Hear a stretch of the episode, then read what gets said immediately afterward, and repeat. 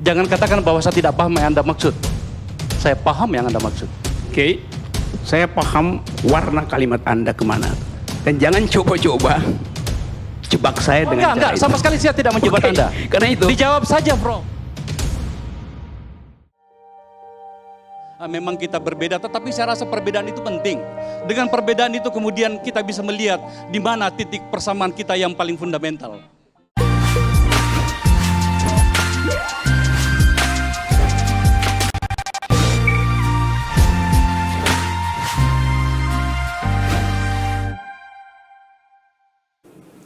Assalamualaikum warahmatullahi wabarakatuh. Selamat malam. Kita bertemu kembali pada podcast saya Akbar Faisal Unsensor. Malam ini pasti asik. Tamu saya adalah orang yang sering berantem sama saya di berbagai TV. Sahabat saya, Rocky Gerung. Selamat malam, Pak. Hai, lawan bicara, lawan berpikir, lawan bercanda. Akbar Faisal. Em, pasti Anda eh, bertanya-tanya kenapa kemudian Pak Rocky yang eh, saya hadirkan pada episode-episode awal eh, podcast saya ini. Itu karena untuk memenuhi permintaan banyak penonton dari Akbar Faisal Unsensor. Kemarin dengan Fahri Hamzah, mereka mengatakan segera dengan Pak Rocky. Saya bilang oke. Dan saya kontak Pak Rocky kebetulan dari Jakarta. Alhamdulillah. Pak Rocky, Oke, Akbar. Anda muncul dengan uh, narasi, logika, dan diksi yang berbeda. Anda memformulasikan uh, kritik Anda kepada pemerintah itu dengan ramuan yang relatifly baru dengan cara pandang yang unik. Argumentasi kritik yang Anda bangun itu banyak menelang, menel- menelanjangi uh, apa uh, uh, ruang etik pengelolaan negara. Sebenarnya menurut Anda seberapa besar sih problem pemerintahan yang Anda kritik itu sekarang ini? Saya pakai narasi itu hanya ingin meneruskan beban yang ditinggalkan oleh eh, founding person kita tuh. Hmm. Karena kritisisme, argumentasi, duel pikiran itu dilatih dari awal kemerdekaan. Waktu kita bikin konstitusi, isinya adalah argumentasi. Mhm. Bahkan satire itu, tokoh-tokohnya sangat eh, piawai dalam soal. Bung Karno orasinya bagus, logikanya bagus, Haji Agus Salim, Nacir segala macam. Jadi sebetulnya saya hanya mengembalikan kemampuan kita yang tertunda karena politik dibikin riuh oleh sensasi sentimen. Karena itu saya katakan bahwa politik itu harus diisi dengan argumen bukan dengan sentimen. Nah, fasilitas itu yang saya pakai untuk mengevaluasi eh, kepemimpinan Presiden Jokowi. Karena saya tidak melihat di situ ada logika yang bagus, ada retorika yang bagus. Jadi saya hanya ingin mengingatkan, eh negeri ini didirikan oleh pikiran loh itu kira-kira. Nah, karena itu kemudian eh, jadi viral itu bukan tanggung jawab saya, itu tanggung jawab dari lawan debat saya yang bikin viral. Hmm, hmm. Dan saya ingin eh, bikin satu formula bahwa bangsa ini harus memilih membangun jalan pikiran lebih dulu sebelum membangun jalan tol. Itu dalilnya. Oke, bahkan pada pertanyaan pertama pun uh, Rogi sudah melompat jauh ke depan. Um, anda pernah melintas di ruang politik praktis. Setidaknya yang dicatat oleh tim riset kami itu ada dua. Pertama, Anda pernah menjadi uh, penulis pidato Gus Dur. Tolong saya dikonfirmasi kalau itu keliru. Yang kedua itu Anda pernah mendirikan partai ya, PSI waktu itu. Uh, PSI ya namanya ya. Enggak, tadi saya terangkan. Oke. Dan salah satu agendanya waktu itu adalah em, menjadikan eh, salah satu figur bernama Sri Mulyani Indrawati itu sebagai presiden. Tapi kan kemudian sebenarnya eh, Rocky Gerung muncul di ruang publik itu sekitar dua tahun ini. Itu menghantam ruang publik kita dengan kritik-kritik yang luar biasa. Bahkan kepada pemerintahan Jokowi itu kalau mau dibuat skalanya dari 1 sampai 10, Anda sudah 10,2 barangkali gitu ya. Kalau sekarang set- setelah dengan Akbar naik 10 ke Ya, terus eh, sebenarnya pemerintahan yang sah menurut konstitusi karena dia memenangkan pertarungan itu menurut anda layak nggak dia mendapatkan respect? Karena kalau melihat kritik anda itu luar biasa sekali. Nah saya jadi bertanya banyak orang bertanya, kenapa Pak Rocky tidak menyisakan sedikit pun respect dari pemerintahan ini? Oke, saya terangkan dulu ya. Dengan Gus Dur saya berteman karena kita dulu bikin yang namanya Forum Demokrasi itu, Oke. For Them itu. For Them. Yaitu gerakan oposisi dengan kekuatan narasi juga Ya. terhadap eh, pres- pemerintahan Presiden Soeharto. Hmm. Saya nggak tahu siapa yang bocorin saya menulis pidato. Saya nggak menulis pidato. Saya menulis risalah-risalah semacam press release Hmm. untuk dibagikan dan dibacakan tentu oleh eh, Gus Dur. Oke. Tetapi sering kali Gus Dur itu anggap bahwa ya udah yang dibagikan lain, yang saya eh, ucapkan lain. Karena kalau di pers dia bilang itu yang dibagikan ke kalian itu yang bikin Rocky Gerung itu. Tapi saya mau ngomong yang lain tuh. Karena Gus Dur enak aja kan Iya. bercanda-bercanda begitu. Iya. Jadi nggak ada halangan tuh. Soal partai saya bikin partai Sri namanya, Serikat Rakyat Independen. Sri, ya. Dan memang dimaksudkan untuk Sri Mulyani. Hmm. S- Tapi itu maksud yang agak eh, tricky sebetulnya karena kita cuma mau uji seberapa kuat middle class terutama Hmm. mau memberi peluang pada politik yang basisnya value Oke. dan argumen itu. Ternyata gagal. Nggak bisa ikut pemilu. Partai itu sampai sekarang masih ada. Jadi saya tetap masih punya partai kan tercatat di Kementerian Hukum dan Hukum HAM. kan. Ya. Jadi kalau Akbar mau pakai partai itu silakan. Iya, Apa iya. namanya nomenklatur hukumnya Ya, masih masih tersedia. ada, ya. Oke. Ya. Nah soal kritik pada presiden, saya memang tidak ingin menyisahkan ruang, sebab begitu ruang itu disisah, disisakan tadi, seolah-olah memberi aplaus pada kekuasaan, lalu gerombolan eh, penjilat eh, kaum fanatik yang tanpa argumen mendukung presiden itu lalu hura-hura tuh. Saya sering bertengkar dengan eh, Akbar Ya. Faisal, tapi karena saya lihat Akbar punya kemampuan membela presiden dengan argumentasi tuh. Oke. Kalau itu saya hormati itu, karena itu kita bisa bertengkar. Tapi nggak punya argumen kan sih nggak mungkin bertengkar kan? Ya. Saya hanya bertengkar dengan orang, bukan dengan barang atau separuh orang itu kan. Jadi itu yang bikin orang marah. Tapi yang lebih penting adalah tentu presiden terpilih dengan eh, dua dukungan yaitu legalitas dan legitimasi. Legalitas adalah aturan negara, aturan hukum. Beliau terpilih. Tetapi bagi saya waktu itu legitimasinya tidak ada atau sangat kurang. Mhm. Jadi saya ingin tambah legitimasi itu dengan memberi kritik justru. Nah sekarang yang terjadi adalah dalam politik sekarang, tetap presidennya legal, tetapi legitimasinya drop terus.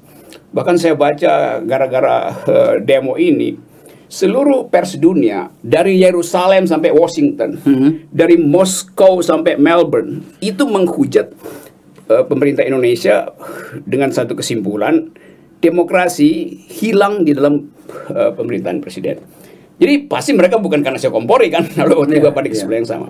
Jadi itu satu situasi eh, politik yang real yang memerlukan evaluasi dengan tingkat kedinginan berpikir, bukan karena eh, marah-marah. Saya nggak pernah eh, marah pada Pak Jokowi sebagai manusia. Yang saya marah adalah jalan pikiran eh, kabinet di dalam mengatasi problem sosial.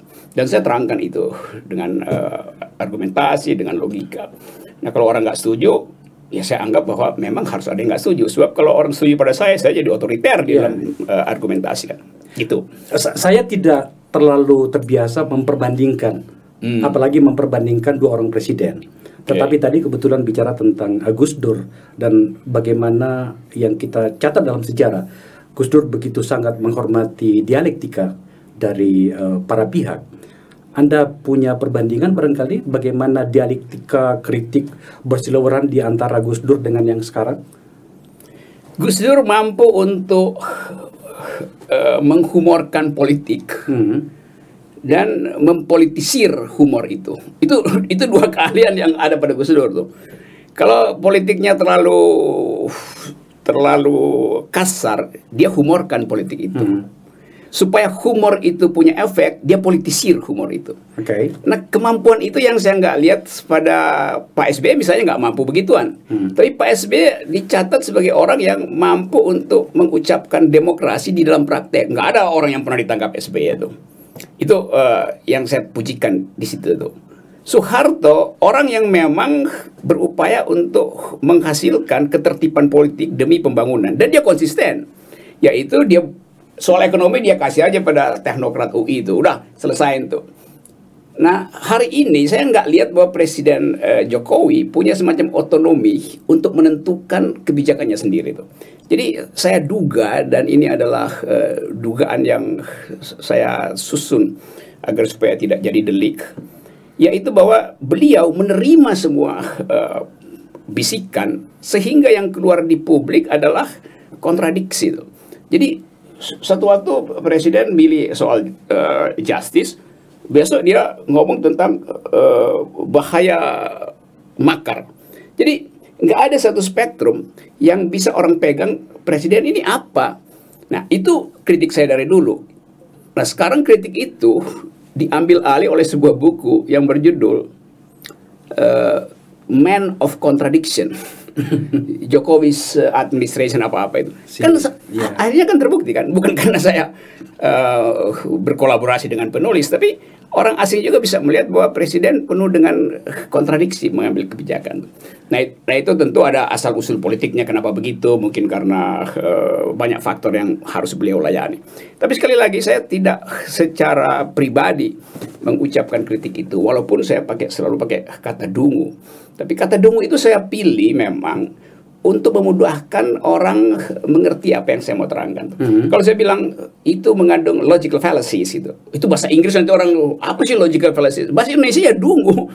dungu artinya gagal menghubungkan dua premis sehingga tidak bisa menghasilkan kesimpulan yang logis. Itu aja sebetulnya. Rock, uh, ada juga yang mengatakan bahwa sebenarnya Anda harus berterima kasih pada setidaknya pada Pak Jokowi ya. Karena Pak Jokowi orang yang tidak suka bicara, relatively menghargai lawan bicaranya, itu yang tampak di ruang publik, maka kemudian Anda mendapatkan ruang untuk berbicara apa saja. Apakah kita bisa terima argumen seperti ini? Bisa, saya anggap bahwa itu sunatullah itu. Bukan diberikan oleh negara, tapi keadaan itu memungkinkan saya untuk mengeksploitasi kelemahan rejim, memungkinkan saya untuk mengkritik pendukung-pendukungnya itu ya pendukung fanatiknya itu. Jadi hal yang sebetulnya disediakan oleh demokrasi. Tapi kemudian banyak orang yang ingin membatalkan itu. Jadi kalau dibilang ya Pak Jokowi ingin di demo, kenapa ngabalin anggap bahwa demonstran adalah sampah itu kan? Hmm. Jadi saya anggap bagaimana ini ngabalin masa disuruh Pak Jokowi uh, ucapin hal yang sama. Jadi saya anggap bahwa ya banyak sampah juga di istana yang nggak ngerti demokrasi gitu kan. Inilah Rocky yang membuat orang tidak bisa melupakannya. Tapi begini, kalau bicara tentang rezim, berarti kan yeah. dia bicara tentang sistem. Ketika okay. bicara tentang sistem, maka itu melibatkan para pihak di situ. Betul. Uh, apakah sebenarnya Anda marah pada orang-orang yang berada di sekitarnya? Saya gunakan bahasa pasar. Saya nggak marah. Saya di kabinet itu saya banyak teman, di KSP saya banyak teman, hmm. nggak ada soal. Di apa lagi? Di yang lagi beredar sekarang, uh, tokoh-tokoh yang terlibat di dalam penyusunan Omnibus Law. Ya. berapa? 12 toko itu. Itu 90% teman saya saya kenal tuh hmm. jadi bagi saya nggak ada problem. Kalau saya mau kasih kritik ya kritik aja kan. Saya tetap kritik Omnibus Law walaupun itu teman-teman saya yang nyusun. Saya kenal banyak semua orang itu. Karena poin saya adalah mesti ada diskursus alternatif supaya perimbangan politik itu tidak dimonopoli oleh ya uh, juru bicara presiden, oleh KSP segala macam tuh. Kan itu maksudnya. Jadi saya ingin agar supaya kalau kita pakai bahasa akademis yang dipelajari uh, Bung uh, Akbar Faisal, supaya apa yang dicemaskan oleh Noam Chomsky bahwa public opinion dikendalikan sedemikian rupa sehingga menjadi manufacturing consent jadi konsensus yang dimanufaktur dibuat seolah-olah itu tidak terjadi. Atau apa yang pernah digambarkan secara metaforik oleh uh, George Orwell dalam novel 1984. Mm -hmm yaitu uh, apa namanya Big Brother is watching you. Big Brother ini dibayangkan partai besar atau kekuasaan yang maha dahsyat yang mengendalikan bahkan kalimat paling sederhana dari rakyat dikendalikan. Mm -hmm. Nah, saya mau halangi itu tuh. Karena itu saya bikin counter discourse atau kalau bahasa polisi sekarang kontra narasi. hmm. Uh, atau Anda ingin mengatakan betapa pemerintah sekarang kesulitan menghadapi suara oposan? Iya sebetulnya. Sebetulnya bu bukan kesulitan. Karena dari awal konsep uh, Pak Jokowi kan tidak boleh ada oposisi kan. Menganggap bahwa dalam demokrasi Pancasila gotong royong lebih penting gitu. Jadi kalau orang pilih itu, lalu orang anggap bahwa saya tidak sesuai dengan pakem yang dibuatkan Pak Jokowi, memang tidak sesuai. Karena saya berbeda, saya menganggap demokrasi itu itu twin sistersnya adalah oposisi itu. Yeah. Jadi uh, kalau saudara kembarnya nggak ada, maka kemampuan kita untuk atau jangan pakai saudara kembar uh, two faces of Janus. Dewa Janus itu punya punya dua wajah, wajah bengisnya dan wajah justice-nya, wajah adilnya tuh. Nah kekuasaan kan nggak mungkin selalu adil, nggak mungkin selalu bengis. Dia mesti ada di situ. Nah yang justice ini kalau dia tidak dihadirkan maka mesti ada yang kontrol. Itu yang disebut oposisi. Kan? Sebenarnya kan begini Rok. Banyak orang yang bingung bagaimana kemudian uh, Pak Jokowi uh, dibiarkan hmm. atau kata lainnya apa diposisikan pada posisi yang hari ini. Sebab orang-orang yang ada di sekitarnya relatif sebenarnya orang-orang yang mumpuni. Yes. Yang juga adalah bagian dari teman-teman Anda kan gitu. Ya? Iya. Tapi kenapa? Saya tadi kembali pada pertanyaan itu. Kenapa begitu gagap menghadapi suara oposan? Saya uh, punya satu dalil bahwa siapa pun yang diserap oleh kekuasaan, dia akan masuk di dalam uh, today's politicsnya itu. Jadi bahasa tubuhnya terpaksa mesti menyesuaikan dengan kekuasaan. Hmm. Karena itu saya selalu menganggap kekuasaan itu dasarnya tidak mungkin adil. Kalau begitu keadilan datang dari mana? Keadilan datang dari pengendalian kekuasaan. Dari mana pengendalian itu? Dari dalam dirinya. Kalau tidak bisa, dikendalikan dari luar dirinya. Hmm. Kan itu yang disebut sebagai uh, apa namanya dalam akuntansi disebut sebagai audit eksternal. Jadi kalau perusahaan nggak bisa mengaudit internal dan biasanya audit internal nggak dipercaya orang, ya diaudit secara eksternal kan. Nah saya melakukan audit eksternal atau bahasa lain, uh, ya, ya ada oposisi tapi PKS, PKS oposisi indoor, nah, saya oposisi outdoor. Ma makanya kita akan akan mengelaborasi itu. Okay. Tapi uh, apakah penyikapan atau wajah pemerintah hari ini? Anda kan tahu saya juga bagian dari pemerintah kan yes. sebenarnya setidaknya pada uh, lima tahun yang lalu secara totally. Apakah wajah pemerintah hari ini karena pemerintahan ini terlalu kuat? Anda bisa bayangkan partai-partai tinggal PKS saja yang berada di luar atau berada di kamar oposisi. Demokrat seperti biasanya kita uh, ber, banyak bertanya tentang posisinya. Bahkan Gerindra, partai dan orang yang dulu pernah yeah. Anda bela saya tidak bisa ada debat bagian ini loh. Oke, okay, kita bela nanti kasih tanda putih dulu ya. sudah sekarang sudah berada di pemerintahan. Yeah. Apakah itu yang membuat pemerintahan ini agak kesulitan uh, mengendalikan uh, diri karena begitu kuatnya? Kan begitu kan biasa perilaku yes. kekuasaan. Kalau sudah Memang. terlalu kuat tiba-tiba menjadi uh, apa namanya itu menjadi apa ya tak tersentuh dan seterusnya dan seterusnya. Ya itu yang terlihat kan. Jadi saya bisa baca itu uh, melalui bahasa tubuh orang-orang di sekitar situ. Jadi mm -hmm. saya anggap karena dia terlalu kuat, maka dia terpaksa mesti menyalurkan surplus powernya itu. Mm -hmm. Akibatnya dia abusive gitu kan. Abusifnya itu bisa terbaca misalnya pada uh, bahasa tubuh Pak Mahfud MD kemarin. Waktu kasih wawancara bahwa pemerintah akan sangat keras mengendalikan ini ini. Tetapi itu nggak pas kalau Pak Mahfud yang ngomong, karena kita tahu otak Pak Mahfud itu bagian kanannya adalah politik, bagian kirinya masih akademis gitu. Hmm. Jadi bahasa tubuhnya kelihatan kaku kan, maka orang anggap ah nggak berani mereka. Lain kalau yang ngomong misalnya zaman Pak Harto dulu ya langsung Pak Lima Abri yang ngomong itu. Jadi tetap terbaca ada ketidak sebut aja ketidakjujuran di dalam uh, uh, body language hmm dari pembantu presiden untuk menerapkan secara persis apa sebetulnya yang dimaksud dengan ketertiban. Kan presiden nggak mungkin bicara uh, setajam itu tuh. Hmm. Jadi dari situ saya melihat bahwa besar kekuasaan ini, tetapi dia tidak bertumbuh sebetulnya. Atau saya katakanlah ya kekuasaan politik istana itu membengkak, hanya membengkak, tapi tidak bertumbuh. Karena dia tidak bertumbuh, maka dia tidak bisa menghasilkan diskursus yang betul-betul bisa bikin orang takut. Begitu Mahfud MD ngomong, begitu uh, anak STM bilang besok kita turun lagi tuh. Hmm. Jadi nggak ada efeknya kan. Padahal sebagai kekuasaan itu dia dia efektif kalau tidak menghasilkan uh, tidak di, tidak diaktifkan kekuasaan itu. Kalau saya bilang saya efektif mengendalikan anda, itu karena saya nggak pakai kekuasaan sebetulnya. Hmm. Begitu kekuasaan dipakai, efeknya hilang. Kekuasaan hanya efektif kalau dia simpan energinya simpan energi. energinya. Hmm. Ini udah dipamerin energinya hmm. dari Mahfud MD sampai uh, ngamalin ngabalin MD udah lakukan hal yang sama. ya, ya, saya akan mengundang Ali Mutar Ngabalin ke sini ya. untuk menjawab anda gitu ya. Oke, okay. uh, eh, beberapa poin perdebatan kita di ruang publik rock adalah ya. uh, anomali yang terjadi di dalam pengelolaan Hmm, uh, negara kita ya, terutama pada pelembagaan uh, pelembagaan dialektika yang seharusnya muncul dan kuat dari parlemen.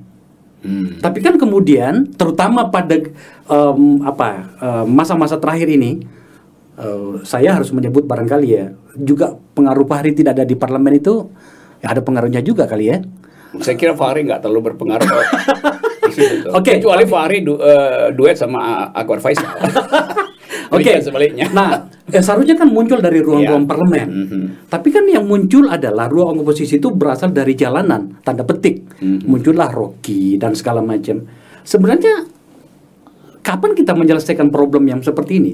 Yang harusnya diambil oleh lembaga negara, dipilih oleh rakyat, disuruh berbicara, orang Prancis mengatakan parle, parle, Parle, gitu yes. ya. Tapi kemudian yang parle adalah orang jalanan seperti Anda. Iya, karena they do not speak democracy itu. Ibu Puan do not speak democracy karena dia matikan mic. Padahal mic itu ada lambang dari parle itu. Kan mestinya eh, kita bertanya, eh, Ibu Puan kenapa matikan ma- matikan mic itu? Do you speak democracy Ibu Puan? Parlez-vous demokrasi Ibu Puan? Kan begitu kan? Iya. Tetapi mengucapkan itu pun dianggap sebagai tidak sopan karena beliau adalah ketua DPR. Hmm. Padahal dia bukan ketua DPR dalam pengertian ketua yang punya power. Dia kan cuma speaker. Kan dalam tradisi demokrasi ketua DPR itu adalah eh, ya juru bicara dari dari house. Kan begitu kan? Iya. Jadi primus inter pares. Orang seru- suka salah tafsir primus inter pares artinya di atas yang lain bukan. Diunggulkan dari yang sama gitu. Jadi sebenarnya sama, cuman dipilih speakernya Ibu Puan. Jadi bagian itu juga tidak diajarkan. Nah, mestinya dalil-dalil semacam ini dibuatkan kurikulumnya di partai politik. Supaya orang yang masuk DPR dia tahu bahwa dia itu adalah kacungnya rakyat. Saya pakai kata kacung di situ. Mhm. Karena memang dia disuruh-suruh oleh rakyat. Di zaman Yunani dipakai istilah ancilus bahkan budaknya rakyat. Hmm. Nah dulu di dalam demokrasi Yunani nggak ada eh, pemilihan, diundi aja karena dianggap semua orang setara untuk mewakili orang lain. Jadi diundi siapa yang terundi dia masuk parlemen. Karena kompleksitas maka sekarang ada kompetisi. Tapi ilmu bernegara ini harus kita pastikan ada di dalam pengkaderan itu. Konsep dasar demokrasi, konsep dasar keadilan. Nah itu pentingnya eh, negara sebetulnya untuk menghasilkan diskurs itu. Jadi eh, podcast semacam ini juga kan diperlukan. Kan ruang publik kita mengecil. Hmm. Tetapi dengan ada podcast, ruang publik kita membesar hanya dengan dua tiga kamera, dua speaker membesar kan. Ya. Enggak perlu nunggu kampanye oh, gede-gedean untuk untuk memperlebar ruang publik tuh. Percakapan dua orang saya dengan eh, Akbar Faisal yang sering bertengkar di ELC toh bisa menghasilkan new kind of discourse. Ya, ya. Itu yang lebih penting. Eh, saya tidak sedang membela Ibu Puan menyangkut soal itu, Oke. tetapi memang ada mekanisme di DPR Rob, bahwa eh, berbicara, jatah berbicara satu orang anggota itu eh, maksimal em, apa namanya lima menit ya, Iya, iya. dan untuk pengambilan suara fraksi itu biasanya disepakati. Kayaknya Ibu Puan waktu itu mengambil posisi untuk menenteramkan ruang sidang yang mulai gaduh karena ada beberapa fraksi yang mau mengambil jatah lebih dari kesepakatan itu. Oke. Saya ngerti itu. Secara teknis memang mesti dihalangi. Iya. Supaya ada distribusi suara yang eh, setara itu.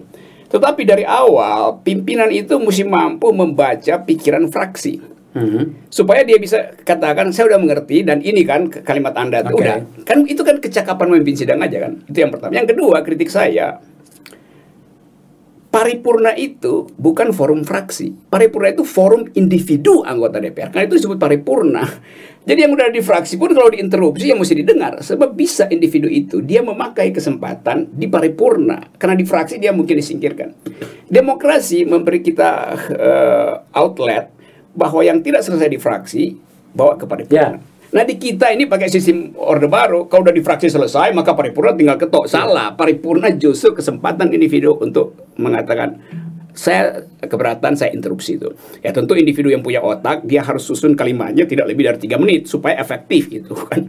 Itu soalnya.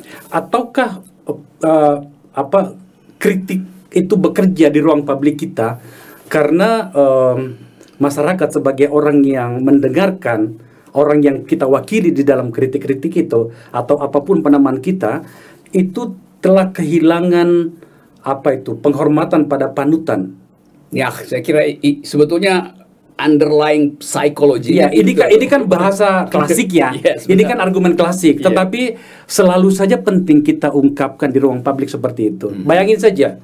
Ini contoh ya. Noroki no party. Hmm. Itu sebuah penamaan yang menurut saya hebat gitu ya. No akbar, no kabar. Tetapi itu jarang sekali kita mendapatkan itu dari seorang pemimpin formal yang Hmm. notabene memang harus uh, apa melakukan itu. Iya. Seorang Akbar, Akbar Faisal misalnya atau siapa pun, saya kan tidak lagi di DPR sekarang. Ketika dia beraksi di parlemen itu harusnya memberikan dampak yang luar biasa. Yes. Apakah seperti itu, Rob? Harusnya begitu kan. Jadi saya perhatikan dulu Akbar Faisal, Fahri Hamzah, eh, Fadlison. Kalau orang tanya siapa anggota DPR, ya cuma tiga itu. Karena dia bisa menghubungkan isi isi eh, DPR pikiran itu dengan keinginan publik untuk tahu itu. Jadi sebetulnya speaker dari DPR itu adalah setiap anggota. Ya. Tapi karena nggak ada pendidikan retorik, logik atau argumentasi di partai-partai, akibatnya orang diem itu. Sehingga mesti minta Nikita Mirsani untuk menegur Ibu Puan. Kan itu ajaib sebetulnya kan. Ya, ya, Tapi ya. akhirnya kita anggap bahwa Nikita adalah kita. Karena dia mewakili kekitaan itu, yaitu ketidaksukaan pada itu mental. Saya uh, apa namanya uh, tidak boleh terlalu jauh. Uh, tapi uh, salah satu yang saya sukai dari pikiran Anda Thank you. jauh sebelum uh, perdebatan-perdebatan kita yang kadang-kadang sangat keras itu adalah uh, pikiran-pikiran Anda tentang bagaimana mengelola partai politik. Saya ingat, saya ingatkan Anda pada satu uh, argumen yang Anda katakan kepada saya langsung adalah bahwa uh, kaderisasi itu kalau jalan benar maka penyamarataan persepsi, penyamarataan pikiran tentang apa yang diusung oleh partai itu setidaknya seimbang. Jadi katakanlah misalnya kalau Akbar Faisal di DPR tiba-tiba harus berhenti karena sesuatu hal, Yes. maka dia digantikan oleh orang yang minimal mendekati kualitasnya Akbar Faisal dan Nah. seterusnya kira-kira seperti itu. Itu yang saya ingin. Nah, tapi kan kemudian ternyata tidak seperti itu. Maka yang kita saksikan tadi itu adalah eh, apa namanya para pemain, para kritikus tanda petik yang dari jalan tadi menjadi lebih didengarkan dibanding orang yang memang diperintahkan oleh konstitusi untuk itu. Ada apa dengan DPR kita, Rob? DPR kita nggak punya kurikulum tentang public ethics, tentang eh, ya, public policy basisnya kan mesti public Iya. ethics. Saya usulkan supaya ada sekolah-sekolah di partai politik itu.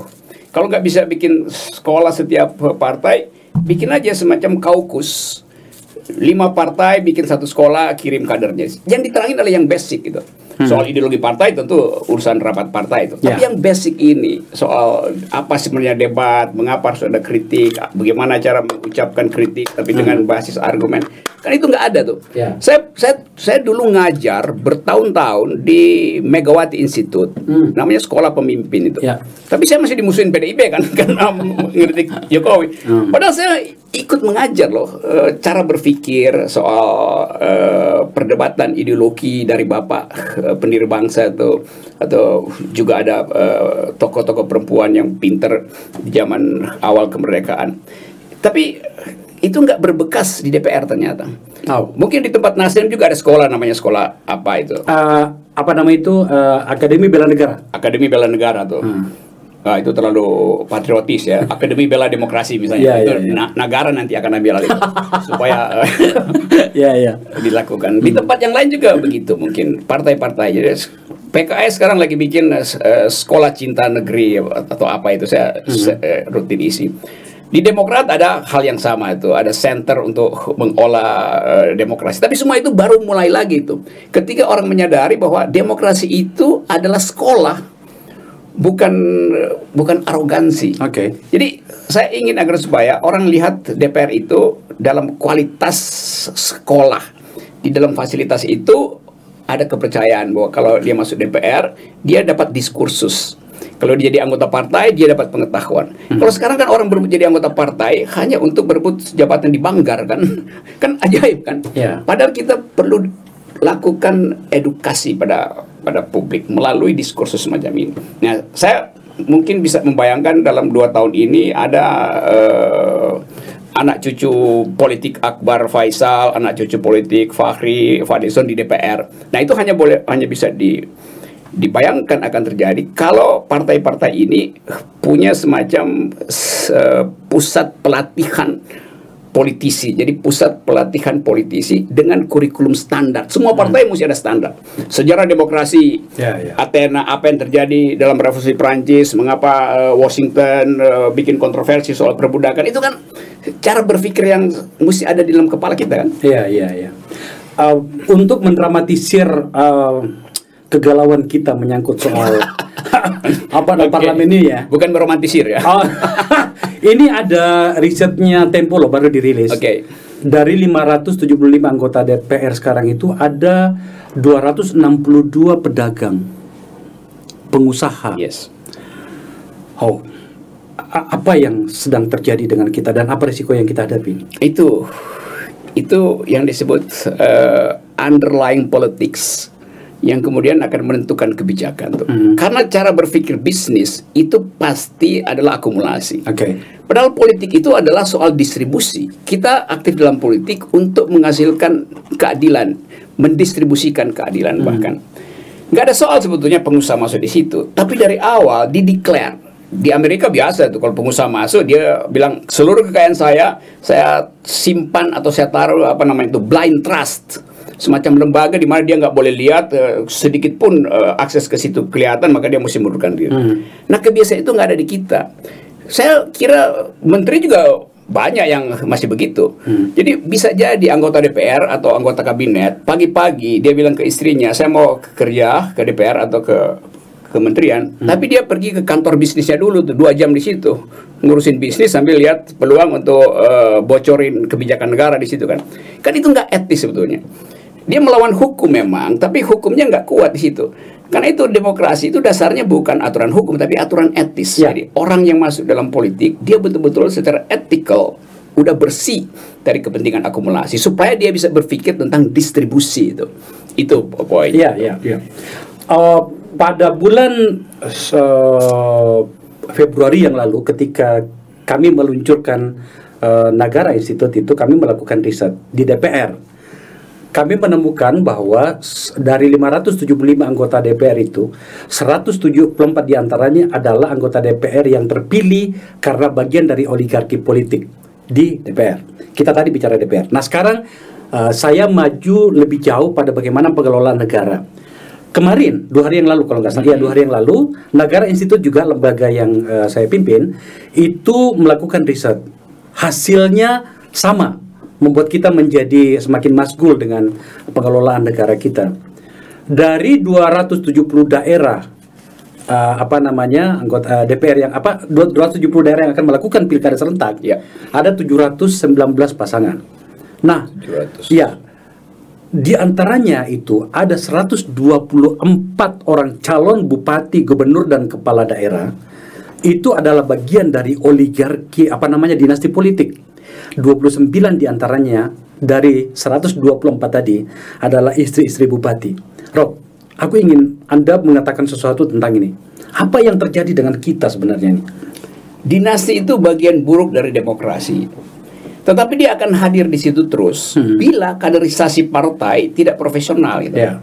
Jadi kesalahan kita adalah kita meloloskan dinasti hanya untuk menutupi ketiadaan kader di partai kan sebenarnya. Okay. Jadi dinas ini dengan sendirinya hilang kalau kader partai itu betul-betul betul uh, tumbuh secara otentik, hmm. tidak di bypass atau di outsource segala macam. Nah, yang kedua, kedekatan dengan kekuasaan itu harus diukur bukan pada jarak fisik dia dengan orang tuanya, yeah. tetapi kemampuan uh, orang tuanya untuk menghasilkan polisi yang menguntungkan dia. Itu aja sebetulnya. Kalau misalnya uh, Pak Akbar Faisal anaknya mau masuk partai dan Pak Akbar beroposisi pada kekuasaan, anaknya justru pro pada kekuasaan. Kan itu bukan dinasti kan? Yeah. Karena beda beda, beda perspektif. Jadi anaknya itu memang memilih untuk berbeda dengan bapaknya. Yeah. Kan itu itu soalnya tuh. Hmm. Nah di kita kata dinasti udah keburu jadi peyoratif. Karena apa? Karena tadi gagal kaderisasi menghasilkan uh, oligarki dalam dinasti itu. Itu yang mesti diawasi sebetulnya. Dinasti ini bisa hilang dengan sendirinya kalau ada kurikulum politik di partai-partai itu. Sehingga anak ketua partai pun akan malu menganggap bahwa aduh saya nggak sanggup nih uh, kader partai yang bukan uh, dinasti justru lebih pintar dari saya. Tuh. Mm -hmm. Jadi etika itu yang mesti dikembangkan. Salah satu kritik anda menyangkut ini yang sangat keras menyangkut Gibran ya. Ya, Gibran di Solo dan uh, Bobby di Medan. Uh, anda ingin mengatakan apa menyangkut dengan ini? Karena Pak Gibran ya anak pintar dalam hal bisnis, okay. tetapi kemudian ternyata uh, begitu mendapatkan karpet merah itu semuanya memberikan ruang yang luar biasa kepadanya. Ya itu, itu yang terjadi di kita kan. Dan yang paling banyak membela justru kawan saya Fakri hmm. Fakri Hamzah tuh. Tapi Kemarin saya, saya sudah tanya soal itu. Okay. Tapi Fakri Hamzah kasih dalil yang oke okay, orang mungkin bisa terima bahwa uh. loh apa dinasti itu kan di zaman feodal memang tapi kata dinasti itu dia menjadi otentik kalau dia fit in dengan sistem feodal Berarti menurut Fahri juga sekarang masih feodal kan? Kan logikanya begitu kan. Jadi kita mesti hati-hati uh, ajukan argumentasi itu. Tapi yang jelas ini anak presiden hmm. yang masih berkuasa gitu. Kalau satu hari setelah presiden tidak berkuasa, seluruh fasilitas dia untuk memberi kebijakan hilang. Hmm. Karena itu nggak bisa dikatakan bahwa ya tapi dia kan uh, ikut kompetisi. Memang dia ikut kompetisi tetapi masuk di dalam pendaftaran kompetisi pun udah bermasalah itu, melompati uh, uh, sistem meritokrasi yeah. dalam PDIP itu. Dan PDIP izinkan itu PDI bisa bilang itu hak Kambia, hak Anda, tetapi hak publik untuk menilai bahwa itu injustice, ya, tidak tidak adil dan uh, tidak bermutu politik semacam itu. Lalu orang bisa ribut, uh, ngomelin saya, ngomelin Akbar Faisal. Saya bisa kasih dalilnya hmm. bahwa kalau begitu resmikan feodalisme itu supaya dia fit and proper dengan uh, dinasti kan. Iya iya iya. Saya memang sengaja untuk menarik uh, Anda untuk bicara soal ini karena kan okay. selama ini kan uh, Rocky lebih banyak uh, mengkritisi atau uh, bergelut pada wilayah sentral kekuasaan istana hmm. dengan sangat keras. Karena nggak ada yang bertanya soal dinasti kecuali Akbar. nah, saya mau bicara tentang raja-raja kecil di daerah yes. karena menurut saya hmm. uh, tak ada gunanya kita bicara tentang demokratisasi ketika uh, daerah itu tetap saja rusak. Yeah. Kemarin uh, kepala daerah terakhir yang ditangkap KPK itu adalah Kutai Timur. Suaminya bupati, istrinya adalah ketua DPR. Saya mau bicara tentang raja-raja kecil. Sebenarnya kenapa kemudian uh, para megalomania kekuasaan pada tingkat lokal ini Waduh, iya. selalu menggunakan selalu mendapatkan uh, respon dari sebagian kelompok masyarakat? Sebenarnya mereka gagal. Contoh ya saya tidak bisa mencontohkan dari yang lain. Kota saya saya di Makassar gitu ya. Wali kotanya yang sekarang ini yang uh, apa yang pernah jadi wali kota sekarang maju lagi itu itu didukung oleh partai saya loh ya. Saya nggak peduli gitu ya. Karena bagi saya yes. orientasi adalah hasil gitu ya itu selalu apa menjual jargon-jargon keberhasilan meskipun kita tidak melihat apa-apa dari situ. Sebenarnya orang seperti ini seperti apa seharusnya diperlakukan di ruang publik atau oleh pemilih gitu. Ada semacam uh, habit itu. Anda tahu kan wali kota saya? Iya, saya siapa namanya? Uh, Dani Pemanto. Iya. Iya. Arsitek. Arsitek. Okay. Ya. Hmm. Saya tidak mengamati secara persis ya, tetapi kalau kita evaluasi, saya baca koran macam-macam hmm. tuh termasuk soal Makassar. Hmm. Jadi terlihat bahwa yang ingin dipromosikan itu adalah janji yang dulu. Jadi membuktikan keberhasilan berdasarkan janji yang dulu tuh. Yeah. Kan ini ajaib kan. Hmm. Yang lebih buruk lagi kalau tidak ada negatif campaign terhadap beliau. Karena beliau sebagai petahana yang ingin maju lagi, justru dia mesti dinyatakan sebagai tidak berhasil dengan memperlihatkan kontras dari kebijakannya tuh. Nah, hmm. itu yang saya maksud negatif campaign. Bagi saya negatif campaign itu lebih penting daripada positif campaign. Nah, orang yang pernah uh, mengelola kebijakan publik sebagai mantan wali kota misalnya, dia memang sasaran dari negatif campaign hmm. karena dia udah pernah melakukan sesuatu tuh. Yeah. Orang yang belum pernah nggak mungkin kasih negatif campaign. Yang paling ada periksa rekornya. Jadi kita mem mesti membiasakan uh, melihat dengan cara yang biasa aja kalau orang kasih negatif campaign.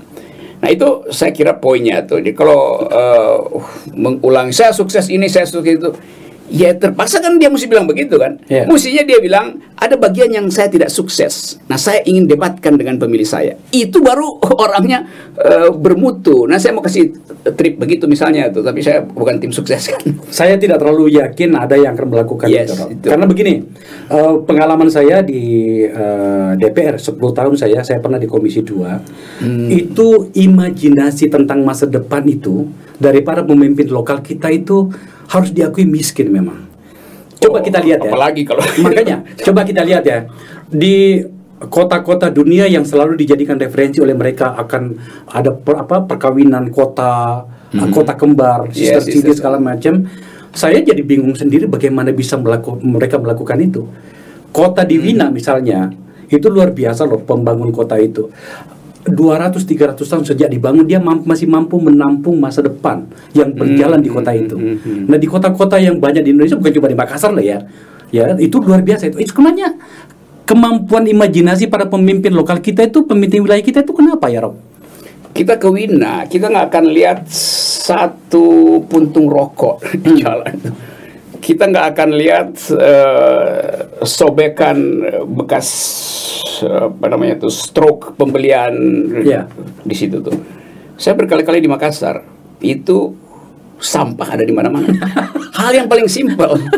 Jadi di mana sister city-nya Iya, iya. tuh? Ah. Jadi itu kan itu yang saya sebut ingin pamer sesuatu, tetapi yang dipamerkan adalah karpet merahnya tuh. Di bawah karpet merah ada tumpukan sampah, sampah kebijakan, sampah dinasti, sa- sampah macam-macam gitu kan, sampah feodalisme tuh.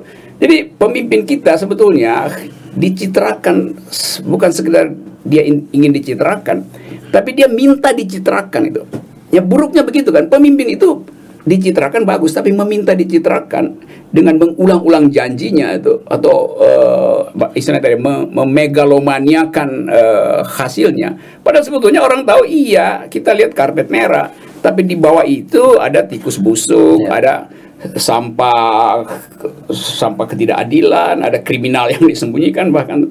Nah itu sebetulnya fungsi dari yang disebut the fourth estate itu kekuatan keempat yaitu pers Nah pers mesti tega menguliti itu tuh, mesti tega mengatakan, nih gue buka ya eh, karpet lu ya, Eh, Pak Wali Kota atau Pak Gubernur atau apa aja tuh.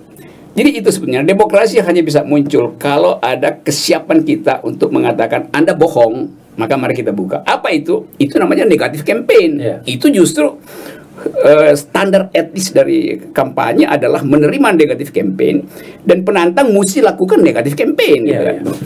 Untuk mengujinya sekali. Uji. Iya. Jadi apa dalam ilmu hukum ada istilah saya ingin jadi devil's advocate, advocatus diaboli kalau bahasa Hmm. Iya. Latinnya. Tuh. iya, iya. Jadi eh, setan yang diminta untuk menguji malaikat sebetulnya begitu. Saya selalu em, apa menyukai istilah imajinasi masa depan Iya. bagi seorang pemimpin wilayah Rob. Yes, betul. Karena bagi saya pribadi hanya itulah kemudian kita punya harapan dan mimpi bahwa orang ini membawa kita karena kita bicara tentang pemimpin ya orang ini bisa membawa kita ke masa depan. Eh, kenapa kemudian tawaran-tawaran atau persediaan calon pemimpin lokal kita itu itu begitu miskin imajinasi ataukah barangkali juga mungkin karena literasinya yang sangat lemah atau gimana? Saya kira itu pertama soal literasi itu. Jadi literasi itu kan bukan sekedar kemampuan mengucapkan, Mhm. tapi pengetahuan dia tentang hubungan antara keadilan lingkungan dengan kemaslahatan masyarakat di situ kan. Jadi dia mesti eh, bawa publik itu di dalam politics of hope supaya dia bisa ucapkan politics of hope itu, politics harapan itu, dia harus terangkan politics of memorinya itu. Jadi dia mesti datang dengan dia punya memori eh, tentang menjadi pemimpin. Dia lihat memori di Wina, lihat memori di Paris, di bahkan di negara yang paling buruk ke Nepal misalnya Kathmandu. Lalu dia kumpulkan memori itu dan dia olah supaya dia bisa dengan otentik mengatakan ini loh harapan kita. Nah orang yang nggak punya memori itu pasti dia kasih harapan palsu, false hope namanya kan. Jadi yang terjadi di kita literasinya kurang. Literasi itu nggak nggak perlu dia datang sendiri eh, lihat kota itu. Iya. Dia kan bisa berdiskusi dengan eh, ahli atau konsultan politik yang benar-benar ingin membackup dia dengan gagasan dengan pikiran tuh. Jadi itu yang nggak terjadi. Dia butuh konsultan politik hanya untuk menaikkan elektabilitasnya tuh. Kan itu ngaco kan. Konsultan politik itu membrief dia dengan ide, Ya. dengan imajinasi itu, supaya dia bisa tampil mandiri, nggak perlu tim sukses segala macam macam-macam. Ya. Karena dia percaya saya punya gagasan, saya punya ide dan saya pertanggungjawabkan itu sendirian di depan publik. Silahkan anda bantah. Itu baru namanya leader. Nah selain itu adalah dealer. Kita menuju ke apa namanya bagian akhir dari Oke. wawancara kita, uh, Rob. Saya ingin uh, mengetahui dari anda. Ini kan pemer- pemerintahan Pak Jokowi tinggal 4 tahun nih. Ya.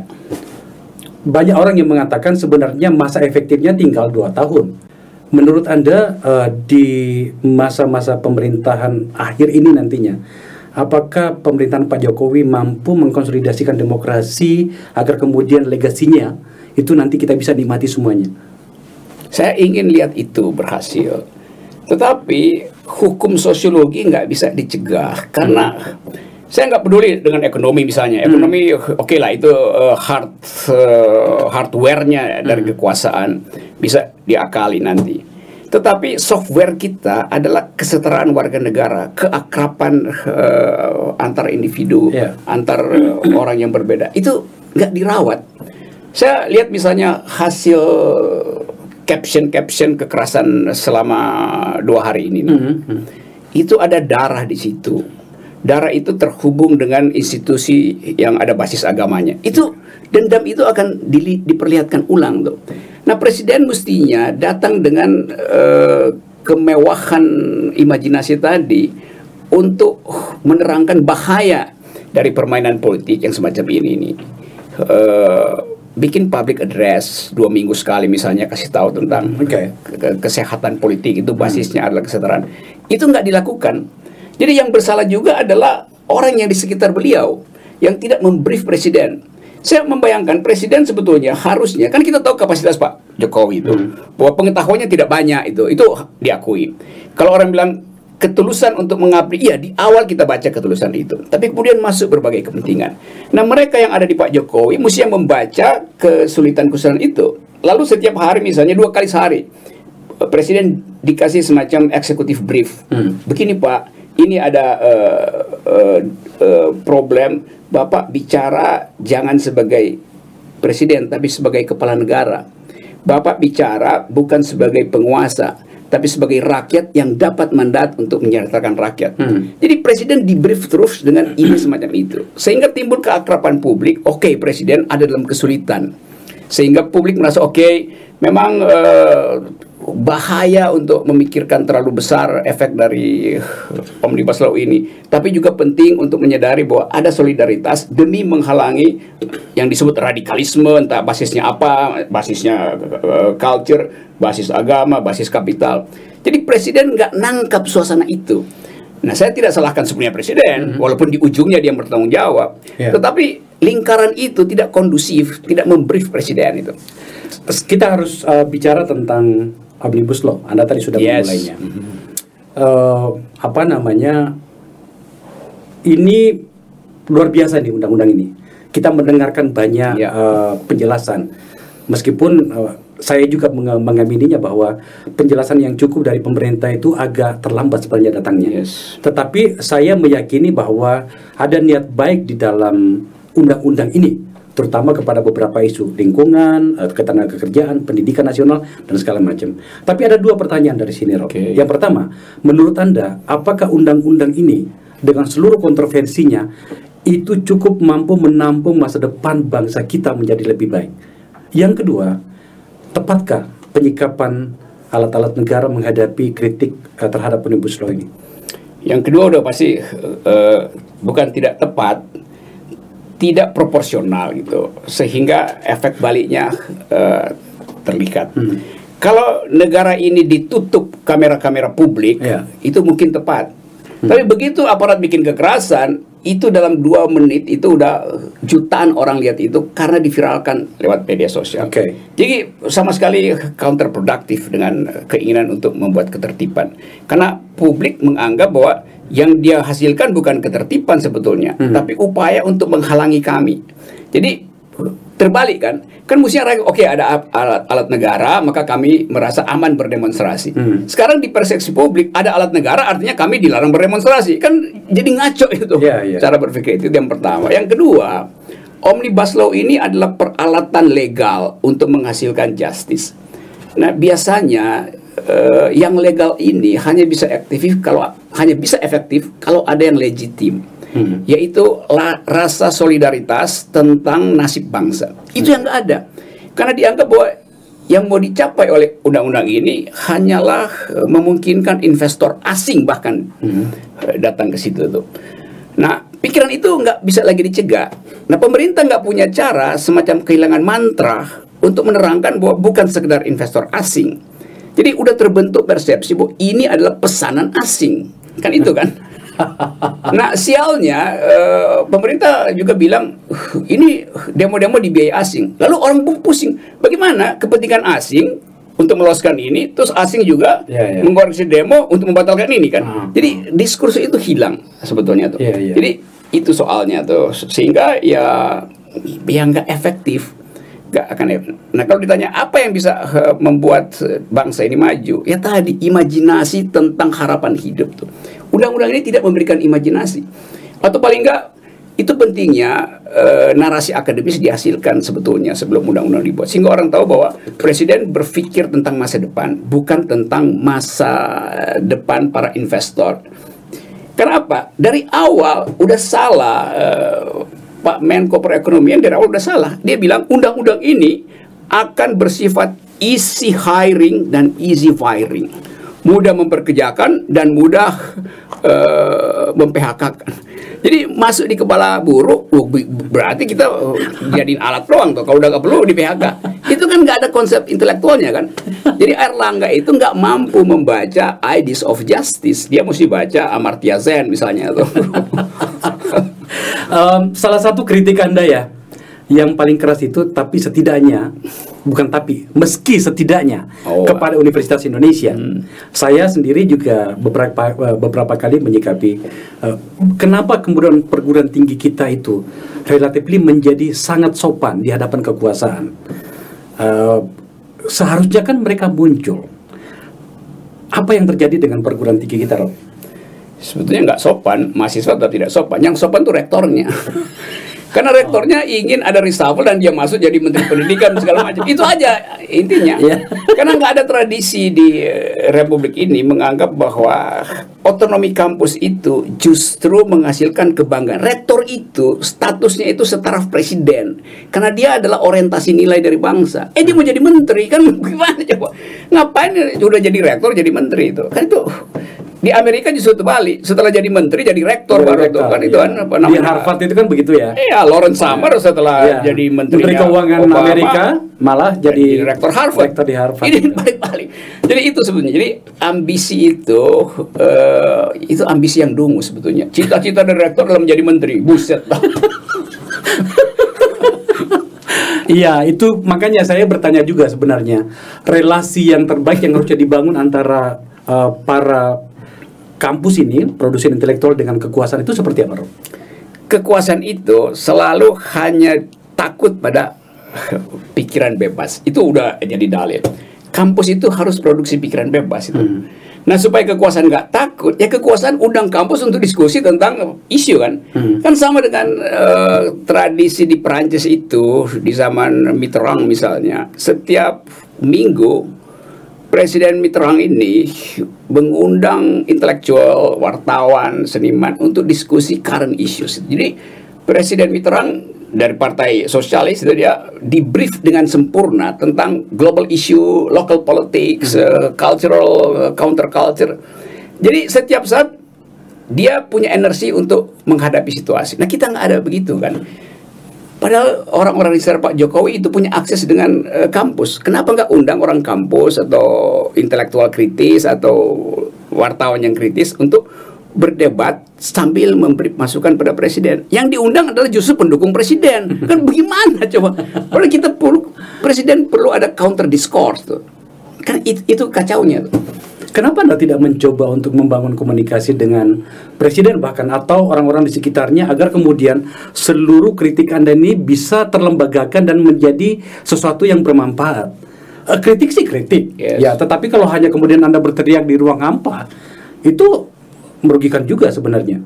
Justru karena teman-teman saya di sana setiap kali saya ngomong nggak mau dengar maka saya pakai itu dari awal Presiden Jokowi periode Ah. pertama saya udah bikin banyak notes kasih ketemu teman saya bilang coba kalian itu soal pluralisme soal kesehatan warga negara bikin notes pada presiden. Lu nggak bisa bikin gue bikinin lu sisipin gitu ya.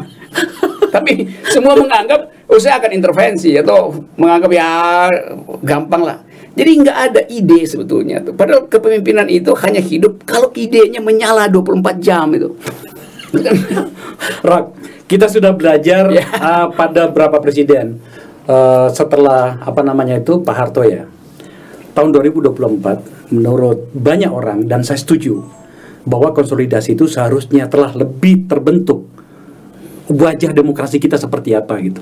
Menurut Anda presiden yang akan datang meskipun masih lama kata orang masih lama tapi bagi saya sudah besok sebenarnya itu harusnya seperti apa setidaknya dalam hal agenda apa yang harus dia yakini dan lakukan Oke.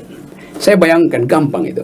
Semua calon yang punya ambisi, silahkan bikin ambisi, tapi dia harus berani diundang di podcast Akbar Faisal. Atau podcast sejenis. Iya. untuk duel argumen begini tuh kan. Supaya fair orang lihat oh dia bermutu. Bukan karena disodorin sama tim sukses maka baca powerpoint atau baca eh, apa namanya teleprompter. Iya. kan ini kan duel pikiran nggak ada nggak nggak nggak ada yang sentimen kan. Jadi itu yang kita inginkan sebetulnya tuh. Rocky Gerung terima kasih ya saya terima kasih dan eh, saya ingin agar supaya semua orang terlibat di dalam diskursus melalui podcast Akbar Faisal Uh, Nagara. para- Nagara Institute Uh, para pemirsa penonton Akbar Faisal uh, atas permintaan dari anda sekalian ide untuk membuat sebuah program pendidikan politik diskusi politik pemberdayaan pikiran-pikiran merdeka antara Akbar Faisal dengan setidaknya pada dua orang yang anda sebut. Pertama saudara Fahri Hamzah dan Rogi Gerung. Tadi Pak Rogi sudah setuju dan ini sedang dimatangkan. Saya rasa begitu ya? Oh saya sangat setuju. Tuh. oh luar biasa. Alhamdulillah. Karena ini alternatif untuk menyelamatkan bangsa. Luar biasa luar biasa. Sekali lagi terima kasih Rogi oke Akbar my dear friend. Para penonton, terima kasih telah menyaksikan acara kami.